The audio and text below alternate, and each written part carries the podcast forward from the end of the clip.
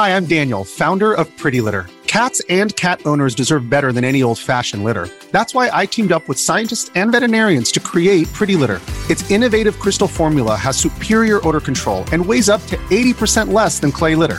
Pretty Litter even monitors health by changing colors to help detect early signs of potential illness. It's the world's smartest kitty litter. Go to prettylitter.com and use code SPOTIFY for 20% off your first order and a free cat toy. Terms and conditions apply. See site for details. Good risings. I'm Adrienne Nina, and this is Level Up Latte. This week, we are working on limiting those excuses for why you're delaying your fitness journey and talking about the ways of actually how to start and be successful at your start and how to have fun with it. But with that being said, we should also look back at the evolution of fitness and because it has come a long way. Now, before there were all the technological advances that made life more convenient for us, people actually used their bodies to get things done. That alone kept them in shape. There is a direct correlation with the rise of the Industrial Revolution and people becoming more sedentary because of it. And you think about it, people were sitting and not having to use their physical bodies as much anymore because they had machines that were actually doing the hard labor for them. Since the Industrial Revolution and until this day, after getting an education, many are going straight into the workforce and they're still the choice and working extremely long hours. That right there leaves little to no time for like self care through physical fitness. Now, it was in the 80s and 90s, and when group fitness actually took off and fitness could be brought into your home via VHS. Now, VHS, for those of us who are only familiar with streaming and maybe DVDs, VHS is this big, big cassette like tape type of thing that was like 10 inches that you put into a VCR and it would project through your TV screen.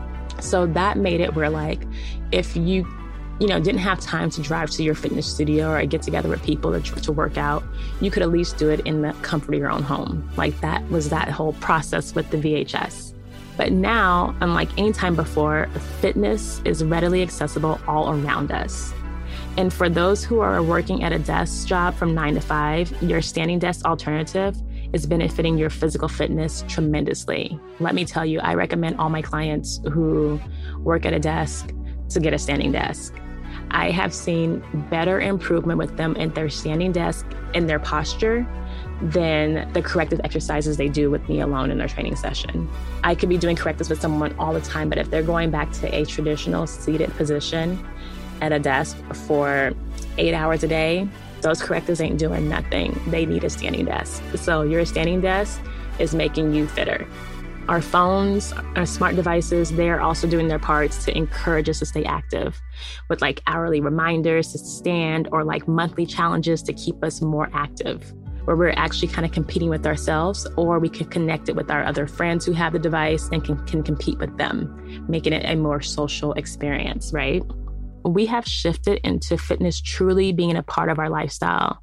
If it's not, you're reminded daily on your phone, on TV, as you're driving, and probably when you speak to your friends and family. You cannot escape the idea of it. Hopefully, we will never return to the prehistoric times of hard physical labor being the only option that's keeping us fit. Now, fitness has been made fun, and there's no excuse to not have fun.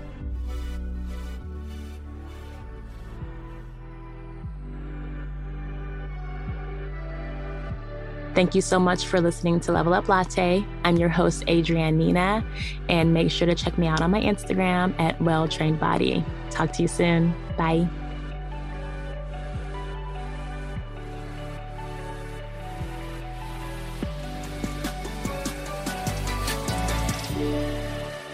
Good Risings is presented by Cavalry Audio.